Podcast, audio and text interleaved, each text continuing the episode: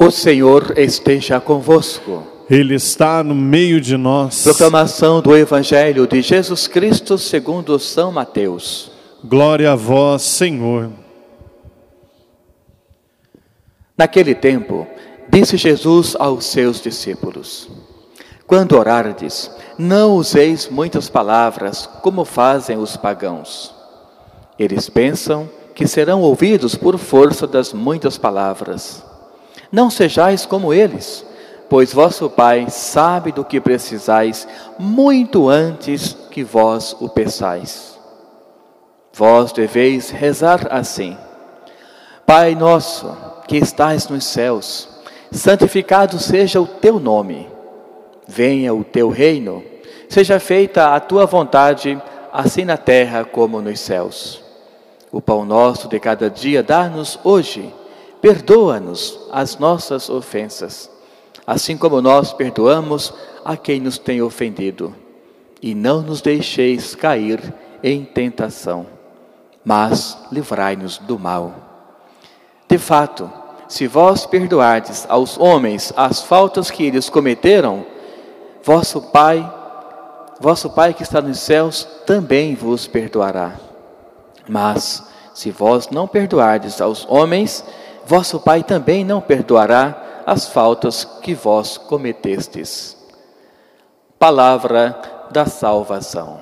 Glória a vós, Senhor.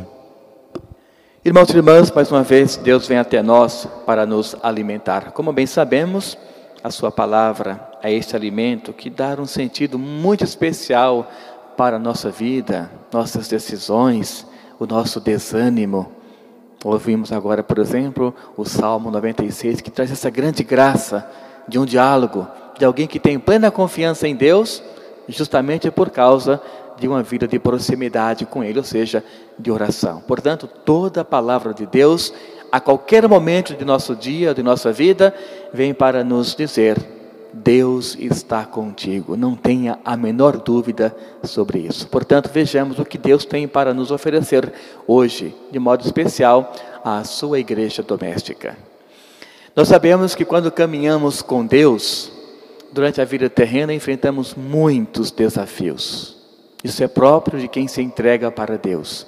Isso é próprio para quem começa, por exemplo, um trabalho de transformação na sua vida, seja numa pastoral, seja uma conversão interior, conversão espiritual, enfim, qualquer mudança que alguém pega o caminho de Deus, alguém começa a trilhar o caminho de Deus, os desafios começam a aparecer. No entanto, nós não podemos ficar com este marco. Isto não é o essencial. É apenas um sinal. Quando alguém está buscando o caminho de Deus, o que vem primeiro em relação a provas, para ver se conseguimos ou não levar avante essa promessa, esse caminho, esse trabalho, como disse agora há pouco, são as tormentas que começam a aparecer. No entanto, irmãos e irmãs, tem algo muito maior, muito superior a tudo isto. E ouvimos agora na primeira leitura. Nós que acompanhamos e estamos acompanhando, inclusive no mês agora de junho, na primeira quinta-feira foi o dia da palavra, foi essa relação do texto de Elias e Eliseu, profeta. Nós estamos vendo que Elias, ele passou por muitas condutas em relação à sua vida humana. Mas todas essas condutas que não foram das melhores e muitas vezes tiveram muitos desafios, ele conseguiu superar todas. Justamente por conta da confiança em Deus. Mas repito, esse não deve ser o marco mais preocupante para a nossa caminhada com Deus. Por quê? Porque Elias passou por tudo isto na sua vida humana, mas ele almejava e já sabia do que o esperava no céu. É como Paulo fala em outro momento da Bíblia, a coroa do vencedor. Combati o bom combate, Venci todos os desafios, portanto, se eu for para a glória do Pai, receberei a coroa da vida eterna. Assim como fez Jesus também, passou por tantos desafios, mas sempre em mente: eu vou para a casa do Pai. Eu tenho que fazer somente e unicamente e exclusivamente a vontade do meu Pai, aquele que me enviou. E assim ele tinha confiança na vida eterna.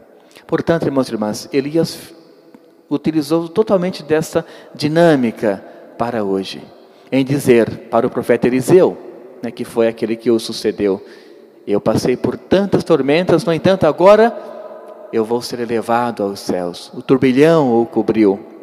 E a, a leitura de hoje indicou como foi o êxtase, a alegria, as vitórias da sua vida humana. Mesmo com tempestades, mas claro, quem consegue caminhar com Deus, as vitórias falam muito mais alto do que as derrotas.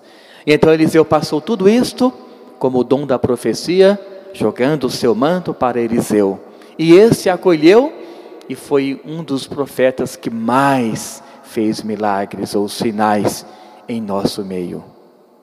Aquele que veio também em nome do Senhor, aquele que abriu o seu coração, abriu a sua vida para lhe Deus fazer morada e fez muitos, muito bem para a humanidade. Portanto, irmãos e irmãs, essa dimensão dos dois profetas que ouvimos agora na primeira leitura não significa simplesmente uma passagem, não significa simplesmente dois homens que entraram na história bíblica, não. Significa a totalidade ou a conclusão de vida, aliás, na vida desses dois, em relação ao evangelho que acabamos de ouvir de São Mateus. Que diz o que? A oração, a proximidade, a intimidade com Deus. Jesus nos ensinando a rezar. Jesus nos ensinando de como devemos ir ao encontro de Deus e coloca para nós hoje esta oração universal, que todas as religiões aceitam, rezam e têm como primícia para ter esse encontro com Deus, a oração do Pai Nosso. Ele recomenda, como quem diz, Deus está no seu interior, portanto, não precisa você ficar atormentado, não precisa ficar pensando como se Deus estivesse longe ele usa aqui a, a, o pensamento do grito, né? ou até mesmo do, e, acha que Deus esqueceu de mim. Não, não precisa disto. Deus está na calmaria, Deus está onde nós podemos silenciar o coração, Ele ali se faz presente.